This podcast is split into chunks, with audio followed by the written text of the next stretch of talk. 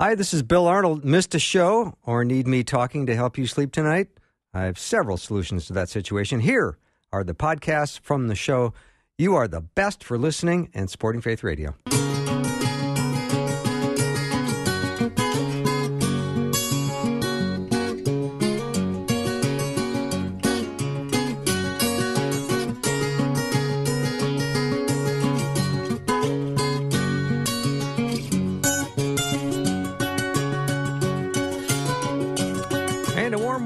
Afternoons with me. I'm Bill Arnold. I'm so looking forward to this uh, hour. We've got Guy Talk starting in just 30 or 40 seconds. But I want to start with just giving God all the praise and awe and worship.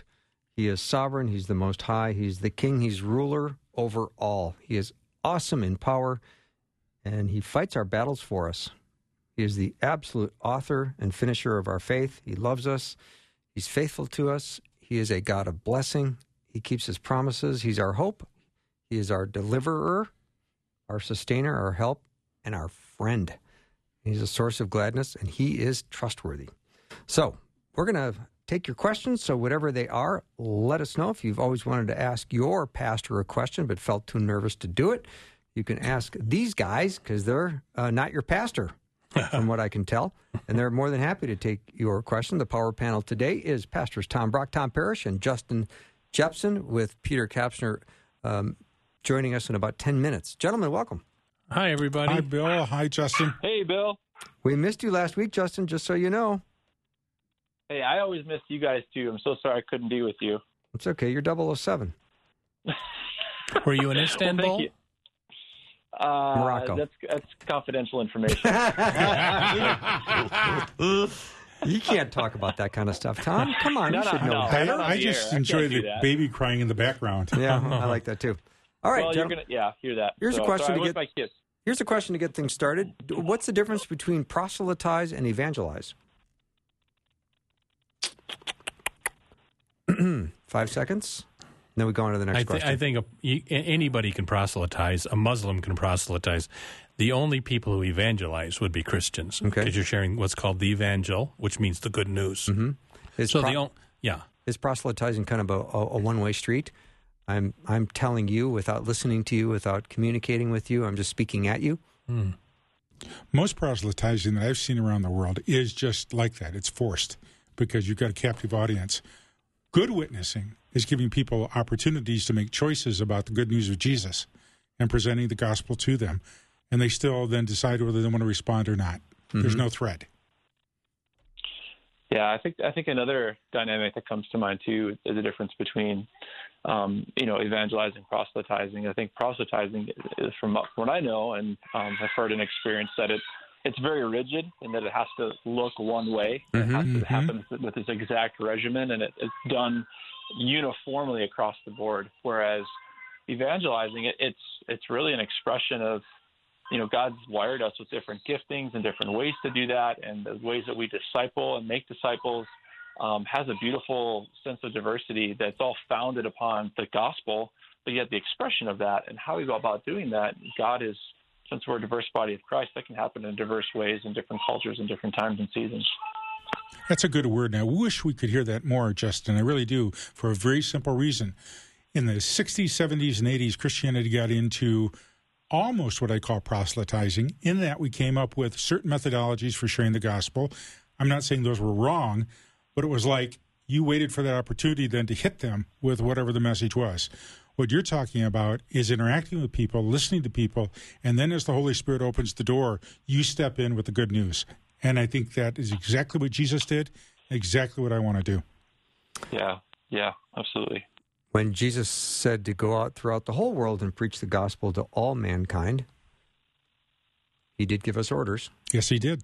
His last words on earth go ye therefore. Yeah, yeah. hmm hmm All right, here's another question. Um, this one goes to Justin's child. um, no, have we medicalized a lot? Have we medicalized a lot of things? Um, I'm I'm saying this in reference to um, nowadays we may not say the person's a thief, but rather he's a kleptomaniac, or this person is not sexually immoral; he's a sex addict.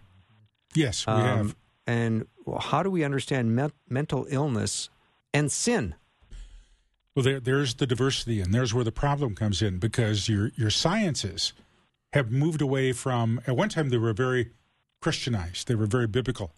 We've moved so significantly away from that to where I think science has done a very good job at basically cutting off the spiritual because spiritual doesn't exist anymore. Mm. All that all that matters is the physiological, the brain waves, that kind of thing. So they create a whole new language, and that everything we see today now uh, is a mental illness or is is something along that line. And things like wickedness and sin mm-hmm. don't exist in that culture, don't exist in that way of thinking. And that's why we see so many people with different attitudes toward this now. Everybody needs to be uh, hospitalized. Everybody needs to be, you know, treated this way. Yeah, they need yeah. treatment. They need medication. The truth of it is, yes, there are some people that are definitely mentally ill. They've got a physiological problem. There's something in their brain, a tumor or something Absolutely. else. Absolutely. But there are many people who become what I would call we would call mentally ill because they held bitterness in their heart and unforgiveness and resentment, and that takes an effect on the body after a while. And I know I had an aunt who was a bitter lady. She was bitter from very young. She got older faster than anybody else. She looked angry all the time. Nobody wanted to be around her, and she was a result of her own uh, what I call sickness of sin and unforgiveness. That's an interesting point. Thanks for sharing that, Ju- Justin.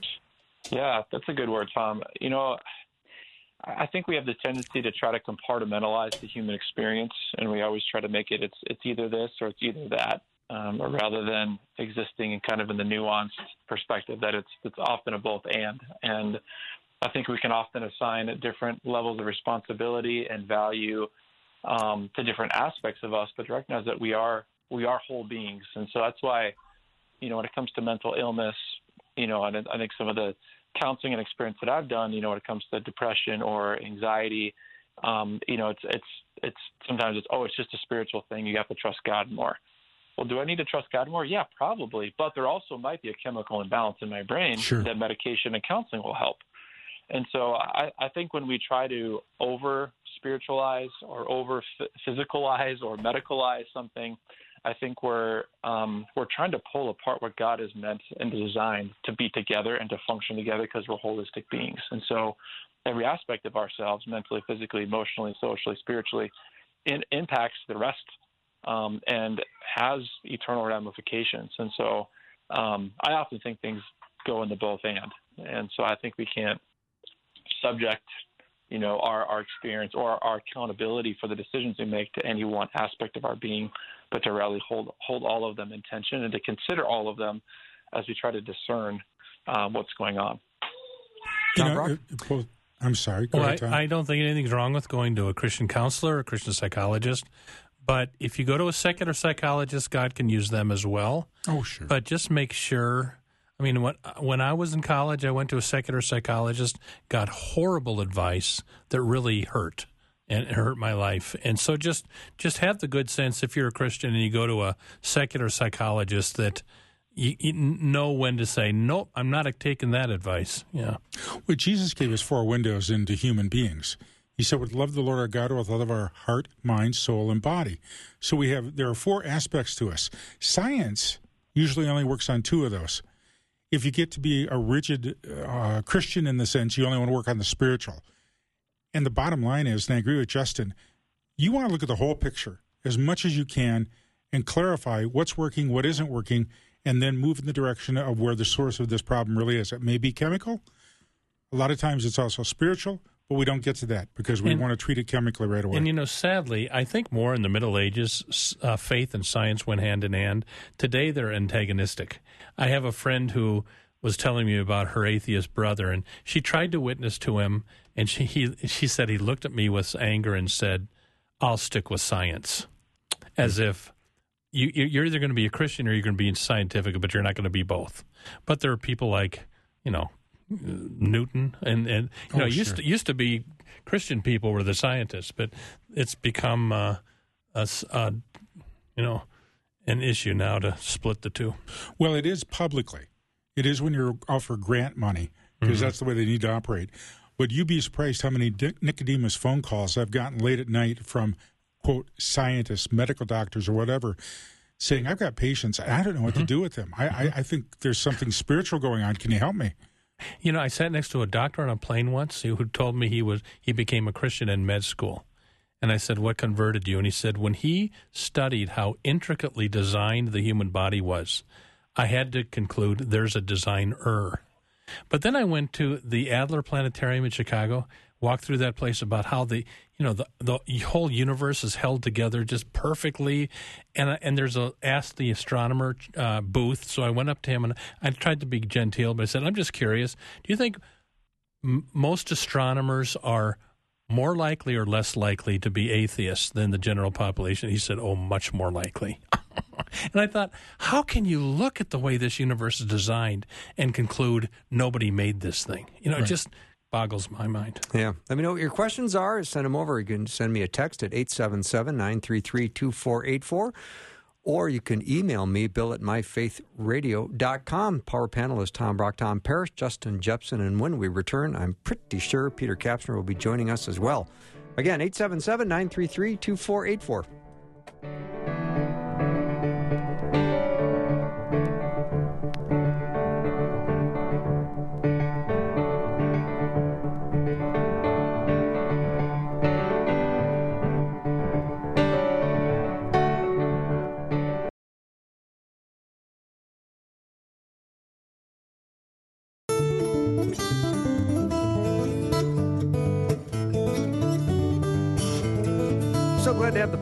Panel in place. We've got Pastor Tom Parrish, Tom Brock, Justin Jeppesen, and now just recently joined the team, Peter Kapsner. Peter, welcome.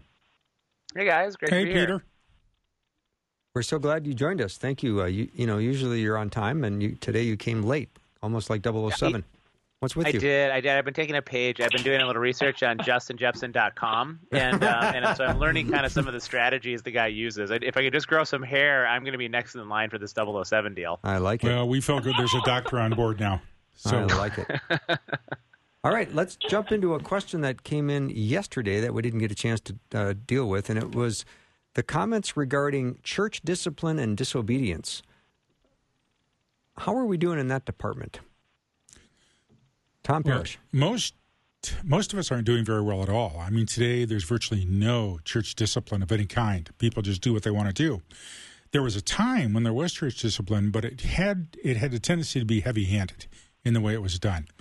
Uh, I coached football for many years, as well as soccer, and I had to do two things with the kids all the time. One, I had to encourage them, and I had to discipline them so they could win. And I think that too often as leaders, we don't do a very good job at telling people why we're doing something or why we're telling them they can't do this or why they've got to go back and read this in their Bible. We just simply say, stop doing it. And we have to be much more empathetic and much more listening and work with the people and help them to grow. And when you do that, you develop leaders. Yeah, when's the last time you've heard of any church disciplining anyone for anything? Almost never. And that is why the, the American church is, is kind of a mess. I, I do know of a church that disciplined a guy and it did work. He repented and he came back to the Lord. Wow. So there there are good fruit from that, but it's hard to do, which I, is why I think people don't do it. But we're commanded to do it in Matthew 18 and First Corinthians what 5 is it? Where Paul says, you know, kick that guy out of your church. Well, I think it's tricky, you guys, right? When uh, people are sort of coming into church through the through the pathway or the doorway of church shopping anyway, and so. Mm-hmm. I guess in that sense of things, when when we organize our church life together by the number of people in the pews that are giving towards the budget of the church, then you, you add a complicating factor for pastors that I, am sure pastors wrestle with. And having been in pastoral ministry, you, you see sort of this hidden but very real undercurrent that uh, that does create some tension in the church when you formed it to some degree like a business where the people have to give towards the church in order for the church to run effectively in programs. And, and there's part of that that makes some sense, I suppose, in some way to organize some things because there there's been some beautiful programs and tons of uh, wonderful ministry and lives changed through that kind of approach to doing uh, uh an organized life together. But when you have that approach and people are voluntarily joining communities based on preference or shopping or, or whatever it is that they come into a community for, and somebody says, "Well, hey, I don't really like what it is that you're," it's hmm. not even I really don't like it. It's unbiblical what you're doing in your life. The the choices are unbiblical. Well, if we don't have really great biblical teaching to begin with, number one, and number two, somebody can just vote with their feet and leave. And in their leaving, we lose some of the budgetary giving. The thing gets pretty messy pretty quickly for some of those reasons. I'd suggest. Yeah, I think that's. A yeah, I got an You're- amen. You I are raising it. that little guy or gal right. Wait, what did you hear? All I heard is amen, Justin. Whatever else was said, that, was- that was my interpretation. That oh, that's was close. said That's was what I thought. Was amen. Amen. No, I I think along those lines too. Just another difficult dynamic of this, and I think while something like trying to apply church discipline breaks down in the West is. I mean, again, I think we're marked by, um, and I think D.A. Carson, you know, kind of dubbed this term that we're marked by a rugged individualism. And I think if we view our, our connection and our participation um, uh, to the within the context of the church as merely just what I'm going to do, what I'm going to get out of it, what I'm going to give, what I'll get back in return, rather than how I'm intimately, interdependently connected to other Christians as brothers and sisters, as members of the same body, and how um, I, I need to give account for my life, and I don't just answer to myself, and my life actually impacts others around me. And I think we need to be able to see outside of ourselves uh, to recognize that I actually I need the discipline of others. I need others to be able to be in close enough relationship with where they see and can observe my life, where they're actually able to speak truth and love, and to be able to offer correction Good word. and and actually um, you know allow them to be the vessel through which God can bring His discipline. And I don't doubt, uh, Peter, that there are pastors who don't do discipline because of the money. but I will tell you, when I had to do it, it real money was not in my mind. It was just how doggone difficult it is to have to confront this gal who's living with her girlfriend. She keeps coming up for communion. I've told her she needs to repent first, and finally, you got to say, "Nope, you cannot take communion or be a member of this church." I mean, I didn't think about money. I just thought, "Man, this is hard." and it can it can make for sleepless nights, which I'm guessing is why a lot of people don't do it, which is bad. Well, and it it is hard too, and especially when we live a little bit more in the passive aggressive Midwest, in particular. For those of us that have pastored in this area, it's hard to be sort of verbally confrontational on any kind of level, and it also brings power dynamics into play, doesn't it? In terms of how do you wield the, an office of authority as a pastor in an effective way that is calling back uh, for repentance and transformation, and not trying to wield power in an inappropriate way. They're just there. I, mean, I think you hit it right, Brock. I mean, there's so many complicating factors, and because we haven't practiced it, and I remember getting exactly zero courses in seminary Yep. about how to do such things as a pastor, then you're sort of left swinging in the breeze a little bit and don't entirely know what it is to, to do in these situations. It's, it's a tricky thing, and boy, it'd be nice if somebody would have some creative, redemptive, compassionate pathways that holds the truth of the discipline as well. I know a very compassionate pastor who uh,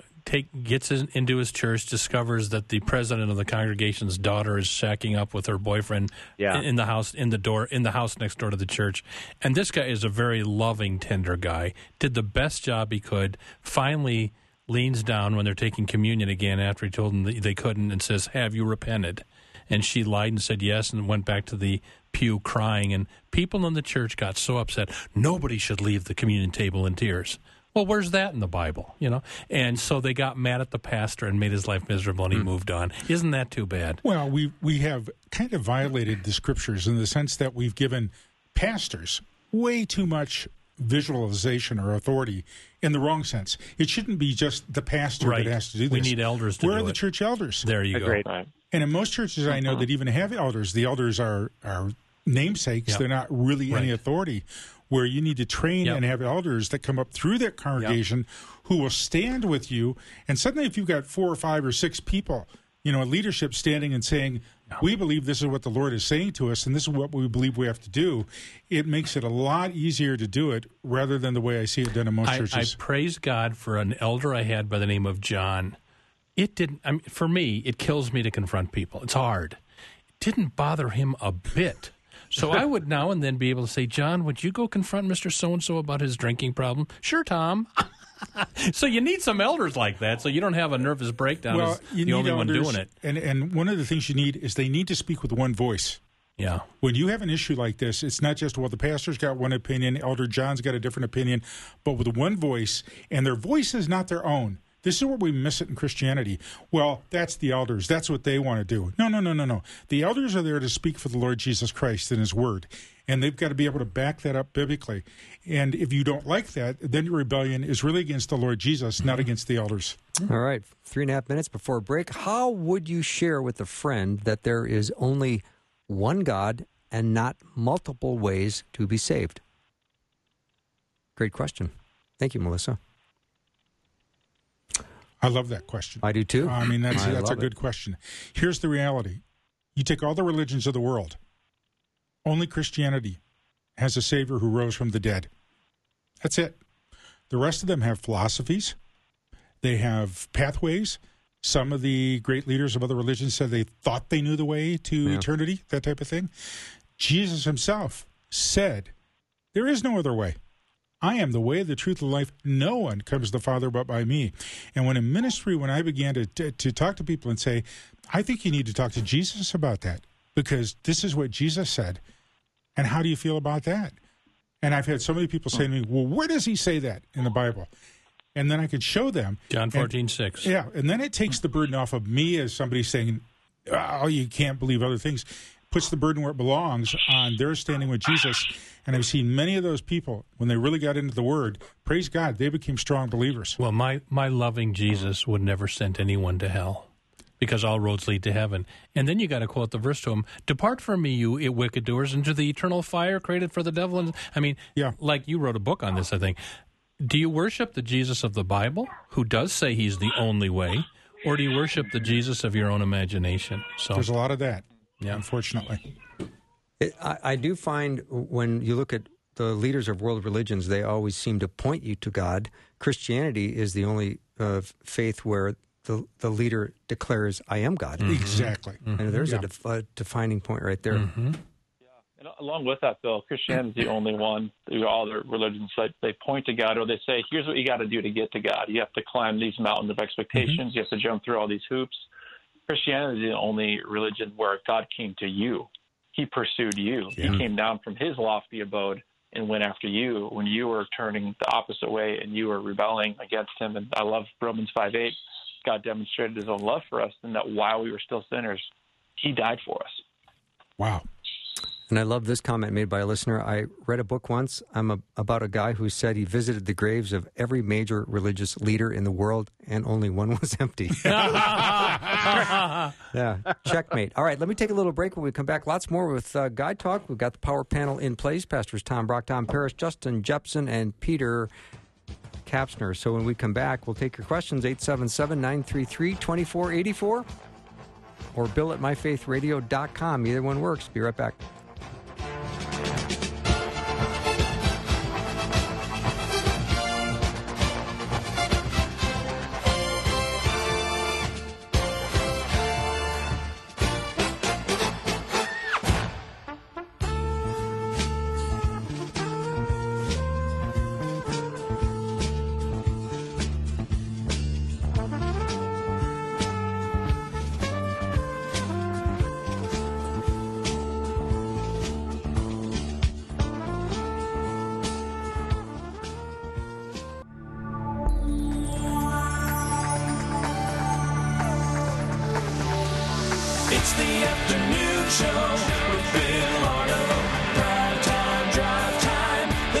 Get started.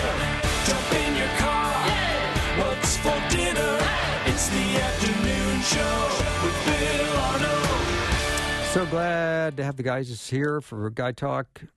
What a great name, Guy Talk. Guide what, Talk. what is for dinner, Bill? Um, I haven't decided yet, Tom. But thanks for asking. Well, you've never fed us dinner. That's true. I will bring a pizza some night if you'd like. We'd like that. Yeah. Oh, your face just lit up. A little pay. Yeah. do you like meat on the pizza? Do you I like, do. Yeah, like pepperoni, or yeah, yeah, yeah. yeah. Okay, And then I like that's good to know. Mu- pepperoni. mushrooms, Mushrooms, yeah, garlic. yeah. Okay. Yeah. See, this is helpful. This is for good. me, not for anyone else. the rock, who's is this the rock pizza? Or People can send it to me. the meal? You'll Care eat anything, won't you, Tom? Somebody sent us left side. Do You remember that? I, I'm- That I was remember brilliant. it. That was brilliant. It was really good. Yeah. All right, let me add this into the discussion about church discipline. A listener added this in, which I think is amazing. I'm listening today. My life would have been very different if anyone at my church had disciplined me 30 years ago when I started a relationship with a non believer, and then they married us. Mm-mm, nope. Sad, very sad. And I and I said mm. off air, mm. I just recently had a guy ask me to marry him to his unbelieving fiancee, and I, I had to lovingly said Second Corinthians six fourteen says you don't do that. You don't be mismated with unbelievers. And you know, I could have been a quote nice guy and said, yeah, sure, I'll do it. Uh, uh I couldn't sleep if I did that. One of the things that uh, I've always appreciated, I had a staff member, former missionary, and uh, we worked together for 10 years. After I left that church, and then several years later, I ran into him. He said, "Hey, I've got a, I've got a bone to pick with you." I said, "You do? Hmm. What, what's the problem?" He said, "I never realized all the times you were disciplining me, because you always kept asking me, what do you think Jesus would want you to do? How are you doing this? Is there another way to do it?" And he said, "Yeah, I found some good ideas, and I changed the way I did it. I think when it comes to couples like this." Yeah, I, I take them to the scriptures. There's no question about it. But I usually begin by asking them, "Well, tell me, you two want to get married, but you you really don't meet the biblical criteria. What do you think Jesus would have you do?" And I force people to begin to talk about what Jesus would have them do. And suddenly, I've actually had people sit there and say, "You know, maybe this isn't such a good idea."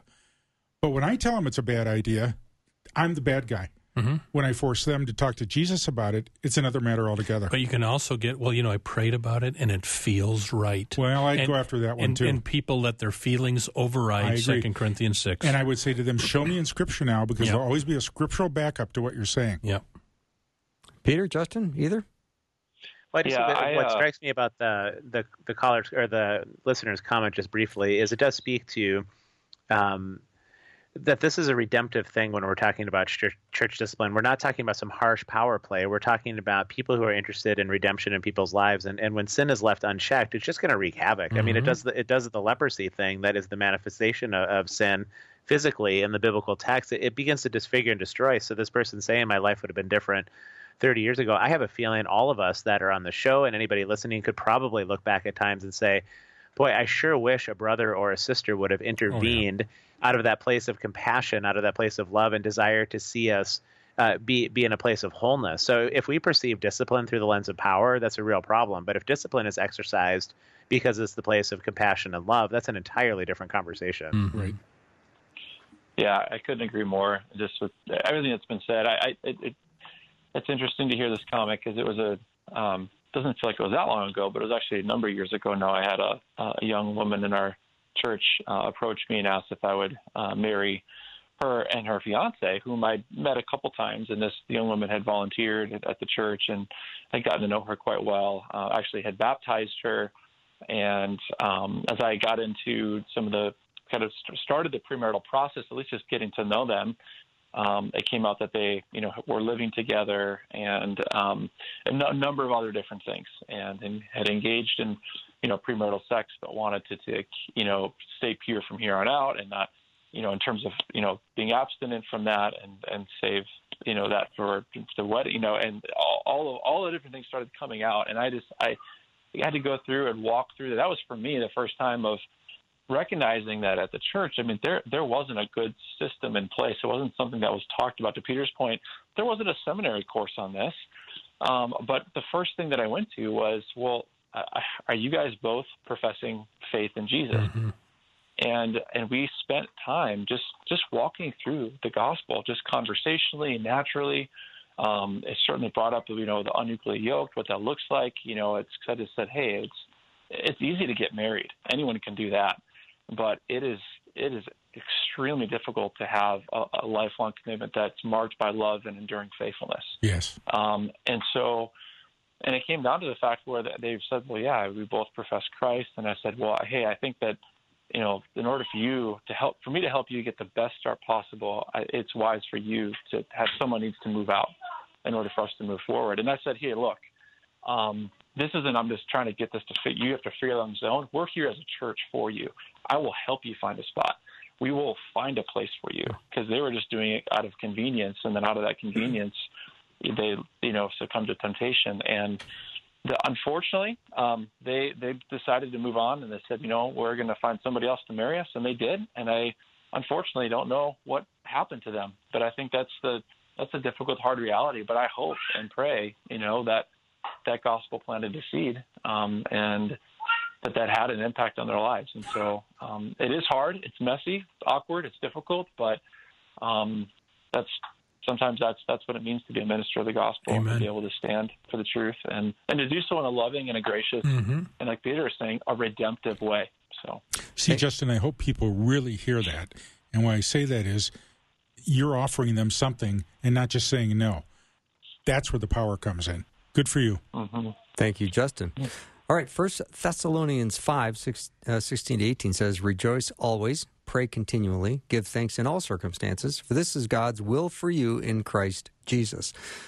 So, given the passage below, which is often misunderstood, and the state we currently find ourselves in, what would this mandate look like in terms of application in various circumstances that would seem contrary to natural human reasoning? Examples when in the midst of a difficult pandemic, prayers seem to go unanswered, and life feels as though the bottom has dropped out from beneath them. It's a great question. And I think there, the answer um, is somewhat complicated, but let me point this out. I've had the privilege of not only being a pastor here, but traveling overseas and living among people for a period of time that are under persecution. In the West, whether we like it or not, we look for the good things the Lord will do for us. Lord, keep me healthy. Lord, give me the right person to marry. Lord, give me a raise in my job. Over there, they're just surviving day to day because they're under pressure. They can live out those verses of rejoicing even in difficult circumstances, of praising the Lord even when things are going bad, simply because that's their lifestyle. What we run into here is that when it happens, we start thinking, What have I done wrong? Why doesn't the Lord love me? Why isn't this happening? And quite honestly, you think about it from the pulpit, Sunday school, uh, small groups, we rarely talk about these things. This is where we need to be talking because I think we're going to be facing some of that in the future of America. I heard a message recently where the pastor said you need to put two verses together and see how, how you work it out. Paul the Apostle saying, Rejoice in the Lord always, Philippians, and the same Apostle Paul saying, Romans chapter 9, I have unceasing grief in my heart because of my Jewish brothers who are not saved. So here's Paul who rejoices always and has unceasing grief in his heart. And I, I think the Christian life is kind of complex. Uh, Both are possible, both are true. Rejoicing always doesn't mean that you don't grieve over your lost loved ones. You do both. Yeah. Yeah, I, I I, mean, I, I don't know what to add to that for sure, other than to, I suppose, suggest that it's, I think it's super understandable that there's really nothing in us that feels like rejoicing when the really difficult things slam into us in life. Uh, the loss of, a- of a loved one, a, a super difficult diagnosis, maybe a spouse walking out on us, a kid walking away. The, these sorts of things are difficult. And, and I don't think the invitation to rejoice in the Lord always in that is to put on a happy face and be delighted with the circumstances. I, I think we naturally and should resist that sort of understanding of the verse. But but I think to rejoice in is simply to sort of turn towards, uh, continue to find your source and delight in the Lord and, and not in the circumstances of this world, and maybe even find just a hint of peace that might pass understanding in that delighting where you're just grateful that God is still present, that, that God is actually real, that God can bring compassion and uh, and sympathy into the midst of the pain, that God doesn't leave us hanging in the midst of these kinds of things. I, so i- i- if delight means like we're cheering on our favorite sports team or something like that, then that's really different than the idea of uh, living in a, in an unceasing posture of gratefulness that God doesn't leave us hanging at the end of the day, even when life gets really tough. I had a Sunday school teacher that really added to that. I thought was so good. He said, No matter how tough life gets, remember at the end of the day, Jesus will still have the final word. And I, I grabbed onto that and I began to live that way more and more and more. Doesn't mean I don't grieve. Doesn't mean I don't get mad at things. Doesn't mean I want to throw my hands up. But ultimately, the bottom line is even in this mess, Jesus will have the final word. Yeah, absolutely. I, I think um, that's such such a good word, and, and I, yeah, I think this goes back to it's out. There's always a tension of the both and in life in the kingdom. You know, I love how Paul says it um, in, in Corinthians when he says that we're sorrowful yet always rejoicing, and both of those can happen. You know, at the same time. I think of Hebrews 12. You know, of Jesus for the joy set before him, he endured the cross, despising its shame. And I think that it's it's that joy, that rejoicing in the Lord, that actually helps us press through our circumstances, recognizing that um, not only are they temporary, um, and, but but also the fact that um, Jesus has the last word, but also the fact that God's able to use the difficulty of circumstances and actually work them supernaturally for our good. And there's there's maybe not any good in it, but God is able to work good from it, um, and and that we can rejoice. And you know, and I, I love this this passage, Bill. It's you know, I so often you know have students you know um, asking me about the, the how to discern the will of God, and you know, what do I do, and about this this this situation. You know, I say, I go to this verse all the time because I say, if we can be obedient and faithful in what Scripture clearly reveals is the will of God for us. In other words, that where God where God has a will, He has a way for us to actually obey it. His grace always enables what it commands. So if I'm rejoicing always, I'm praying without ceasing, and I'm giving thanks in all circumstances, I will then be postured before God to have the level of discernment to know what His will might be for who I'm supposed to marry, or what job I'm supposed to take, or where I'm supposed to live, what major to select. And so often when we think of God's will, we think of those specific, you know, um, items of our lives, which are important. God certainly cares about, but the pathway to understanding what those are is by is obeying what God has already clearly revealed in the scriptures. Mm-hmm. All right, fastest hour on radio. We're going to take a little break. One more segment with the uh, Power Panel Guy Talk. Tom Brock, Tom Parrish, Justin Jeppesen, and Peter Kapsner is the panel. Let us know if you have a question. 877 933 2484. Be right back.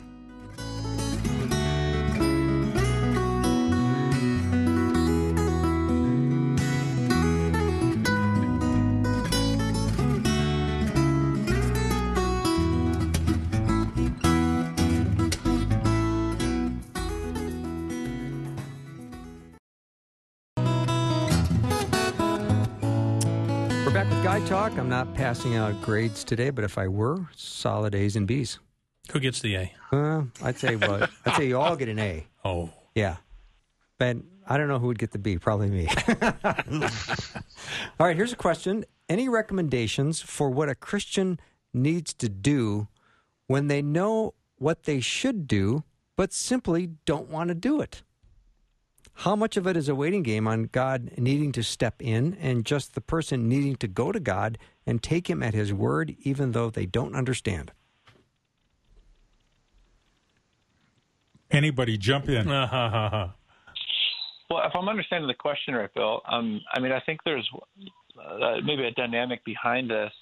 I think sometimes we just we want God to show us what to do before we decide to obey. Mm-hmm. When I think sometimes the decision to obey needs to precede God actually clearly showing us what to do. But Mhm. if, if I'm if I'm understanding the listener's question right, I mean, I would the first thing that came to my mind is he really believes this listener believes that he, he or she knows exactly what God's calling to, calling them to do, but doesn't know if they should do it or move forward with it. Um, you know, are who else are you involving in that discerning process, and who else have you maybe told or kind of bounce this off of that can help support you, can help encourage you, can help pray for you, or maybe Mm. even do it with you, depending on what it is. So I would say maybe, yeah, bring it outside of yourself and bring others, invite a few close, trusted friends into it. Um, and I think that might be what potentially could hold you back, depending on the circumstance. But I would need to know more in order to say more specifically. Justin, that's what I was going to say. And wouldn't it be great if everybody listening to this show, male or female, had a prayer partner where once a week you either get together face to face or you have a phone call and you hold each other accountable. And you know, I bet I have this problem. I know I think the Lord wants me to do this, but I'm not sure when and how. Okay, let's pray about it and then we'll check in next Monday. How'd you do? Did you do anything? You know, having people check in on you is really good for getting you off their, you know, off your uh whatever. so, Isn't it? It's interesting when you reach out to somebody, and maybe it's kind of this thought crosses your mind that you know I should I should text Tom Brock or Tom Parrish, and I reach out, and the response almost ninety five percent of the time is, "Wow, was this amazing timing?" Mm-hmm. Yeah. Yeah. It- Oh, yeah. crazy mm-hmm. um, how much they needed to hear from you mm-hmm. at that time. Yeah. Many times that's happened, and I'm always amazed. I really am. Because you get this little prompting, and for some reason you email them or you call them, Yeah. or out of, and they'll say, you know, I needed to hear that today. Here's a See, question. Bill, you, you oh. that yeah, that's you're working on about a thirty percent success rate with me, Bill. That's good. That's a good point. No, it's so right. I, I, you know, those places of faith, right? I just, and again, I'm with Justin. If if we if we understand the listener's question rightly, I think it, it's just so hard to take those steps of trust into the unknown, to take those, I suppose, uh, those leaps of faith. But just the heart of our faith is when you you hear that still small voice, and and if somebody alongside of you, and that's where I agree. We we pray with other people on these things. That when that voice is saying yes, you may not uh, have a, a pros and cons list that's in your favor related to that decision, and, and you may not entirely know what the outcome of that decision is going to be. But to, but to just sort of say, okay, I'm going to close my eyes and step into this deal. I, I don't know of a different way to do it. But to your point, when we when when we allow ourselves to be obedient as God invites us to to text somebody else or call somebody else, you're right. I can't tell you the number of times where somebody said that is exactly what we need and or exactly what I need. Hardly ever does somebody say, "Huh." why why are you texting me right now? I, I can't think of the times where that's happened uh, in in the situation. yeah. So I'll- If I'll- I- oh, go ahead, Tom. I want to add something to this. I can't speak for the listener because I really don't know your circumstances, but this has brought something up in me. Most of the time, when I feel the Lord prompting me to do something, but I don't want to do it, there's no mystery, for me at least, why I don't want to do it. Because the Lord's asking me to do something that's contrary to my nature. Mm-hmm. Forgive someone, go see someone, go help someone, give somebody some money, whatever that may be. And well, well, wait a minute, I've been putting that money away for an electric bike. I, you know, if I give them the money, I won't get my bike. So the problem most of the time, it's not a mystery for me anyway. When I run into this, the mystery is how resistant I can be because I don't want to listen to the Lord, and then I have to do a lot of repenting. And that's why I have a good wife who tells me, "Tom, go repent now," and I do. Mm-hmm. I do find the first part of the question interesting because the question starts with any recommendations for what a Christian needs to do when they know what they should do but simply don't want to do it. I wonder what is this person being told what they need to do? Yeah. You know, as a Christian, Yeah. maybe the Lord is nudging you to spend uh, more time in the Word. Maybe the Lord is saying, I'd like you to memorize some of my Word so it's stored in your heart. Agreed. And you go, I should be memorizing Scripture, but I don't want to do it. I know I should, but I don't want to. So maybe it's spiritual disciplines that they're dealing with. All right. Thank you, gentlemen. So far, so good. Some nice um, questions coming in. This one is interesting. My family, who say they're Christians, is deciding to gather at Easter, even though we would exceed the number of people allowed to gather according to local restrictions. How do I respond that we can't be there because of breaking the COVID laws? Well, I commend him for caring about following Romans 13 that says, obey the government. Mm-hmm. Sure. Now, my question is Is the government still forbidding more than eight people to gather on Easter? I don't know if that's true. I think there's an announcement tomorrow that's coming out as well. Okay, so Yeah. I'd, I'd hope, and hopefully, it's not going to be an issue. But if it is, at least this guy's asking the right question. So many people don't. I mean, I, I, I, if I, if I, if it says 55 miles an hour and I'm going 60, I feel guilt because you know Romans 13 says obey the government. So at least this guy's on the on the right path. I think. Mm-hmm. The listener chimed in with In regard to the previous conversation, I heard an interesting quote by Elisabeth Elliot Struggling is delayed obedience. Hmm. I like that. Good word. She would know a lot about that, right? She would. Yep. All right. Questions are still coming in here. Um, can the warning of Hebrews 6, 4 through 6, be illustrated by Balaam and Judas Iscariot? Anybody got Hebrews 6 out? Hebrews 6, 4 through 6. Tommy, you don't have that memorized? Uh, Hebrews 6 about falling away. Is that the one? Hebrews 6. You want me to read it? Yes, please. Hebrews I don't, 6. I, I don't like this version, by the way, so I'll just read it anyway. Re, Romans, uh, Hebrews 6, 4 through, it is impossible to bring to repentance those who have were once enlightened, those who have experienced the good things of heaven and shared in the Holy Spirit, who have tasted the goodness of the Word of God and the power of the age to come, who then turn away from God. It is impossible to bring such people back to repentance. That's hard. Well, we've dealt with this before. Maybe not on this show, but I have with another theologian. Mhm. Yeah, so I don't want to do all the one. I don't Well, want to be what- the one What did he say? What did he say? like I can remember. oh, there you go. Uh, I was I was hoping. You know, so, it's- so what's his question? But the question is, can the warning of Hebrews six be illustrated by Balaam and Judas Iscariot? Yeah. Or or Saul? hmm Um, I do remember that, that the theologian I spoke to was in regards to tasting doesn't mean you are Right. uh, fully knowing that's the Calvinist response. Yes. Yep. They weren't really saved to begin with, is what a Calvinist would say. Mhm. A Lutheran would say, yeah, they were, and they actually left the Lord. Now, I, I'm more on the Calvinist side, even though I'm a Lutheran. I'm, I'm more on the Lutheran side. there so- you go. You guys on uh, the studio line want to jump in, or should we move on? You haven't had much to add Yeah. on that one, Justin. Oh my goodness. Yeah, I'm trying to rack my brain a little bit. Um, that certainly is a really difficult question. I, I mean, I, I think there's certainly biblical, uh, I would say biblical characters, people we see in the Bible that, yeah, I think that I think Judas would perhaps be a good example um, of that. But at the same time, I, I don't think we could say that Judas had reached a place that he was beyond repentance and couldn't be restored back. I, I, Right. I often wonder. I think he did. I, when you contrast with how Peter responded in his remorse and denying Christ, and how Judas responded um, in his forsaking Christ, but yet the, ra- the reality is all, everyone fled, and Jesus told them that that was going to be the case. So I I don't know if exactly, you know, to sp- answer the specific question of the listener, not necessarily to explain all the theological nuances of the text in Hebrews 6. I don't know if we could say with absolute clarity or certainty that Judas was beyond the point of restoration. When I think You know, it's it's interesting when we talk made. about this because we we focus on a point in a time when you receive Jesus. You know what you're doing. One of the things I think about after all these years of marriage, I can't just simply say I was married, you know, forty some years ago. Each and every day is a new day of renewal to my wife. And I would urge Christians out there, regardless of, of what you did or when you came to Christ, every single day you need to get up and say, Today is the day of salvation. Today is the day I will honor Jesus. Today is the day I will serve him and him only. Think about that. If we do that every day until the day we die, these questions don't mean anything to us any longer. What they mean something is when we have family members, you know, drifting away, and that's where we need to encourage them. Renew yourself to the Lord Jesus.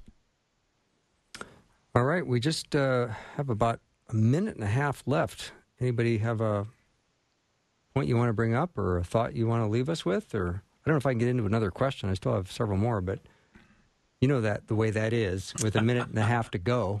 Let's talk about double predestination versus free will. Yeah, that's. I knew I knew you'd be helpful once again. There Are we is out an next week, enlightening. Bill? Is that was my question What's the? for Maundy, Thursday? Are we meet? Are we? Is Guy Talk commencing next Thursday, even though it's Maundy, Thursday? Yes, it is. Do you know what mo- do you know what perfect. Maundy means? Service. It's Latin for mandatum, which means commandment. When Jesus gave the Last Supper, he gave us a new commandment to love one another. Let me ask There you guys, go. seeing as how I have you right now, are you guys going to be available next Thursday Yes. for Guy Talk? I think I would. Yes. Yeah. All right. I believe so. There's a spiritual awakening, Bill, that's going on in this country. I got a call from a, my nephew today, and he had grown up in the church, drifted away, all that kind of stuff. And he said, Uncle Tom, I got to tell you, I'm becoming, I, I'm, I'm running into Jesus everywhere. Something's going on. I can't explain what's going on. And he said, so are the rest of my family. My brother just called me and wants to move to Florida and start a church and work down there. And he's never talked like that before. So there's something going on hmm. with the Holy Spirit. And I want people to rejoice in that and be happy about it because, as bleak as it looks, it's not bleak for the Lord. Yeah. Thank you, gentlemen. So nice to be with you. Thank you, Bill. As always, I say that sincerely. Thank you Thank so you, much. Bill. Yeah. Thank you so much. Guy Talk, that is all for now. We're going to take a little break. When we come back, Dr. Josh Mulvihill will be with me. For the full hour, I'm looking forward to connecting again with Josh, talking to him. Thank you so much for your great questions. I didn't get to all of them, and I apologize. I'm going to put them in storage for next Thursday, and we'll try to get to them then. Thank you so much for listening. I'll be back in about three minutes.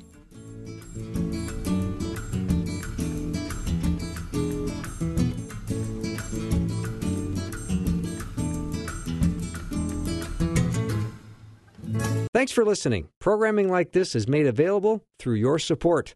Information available at myfaithradio.com.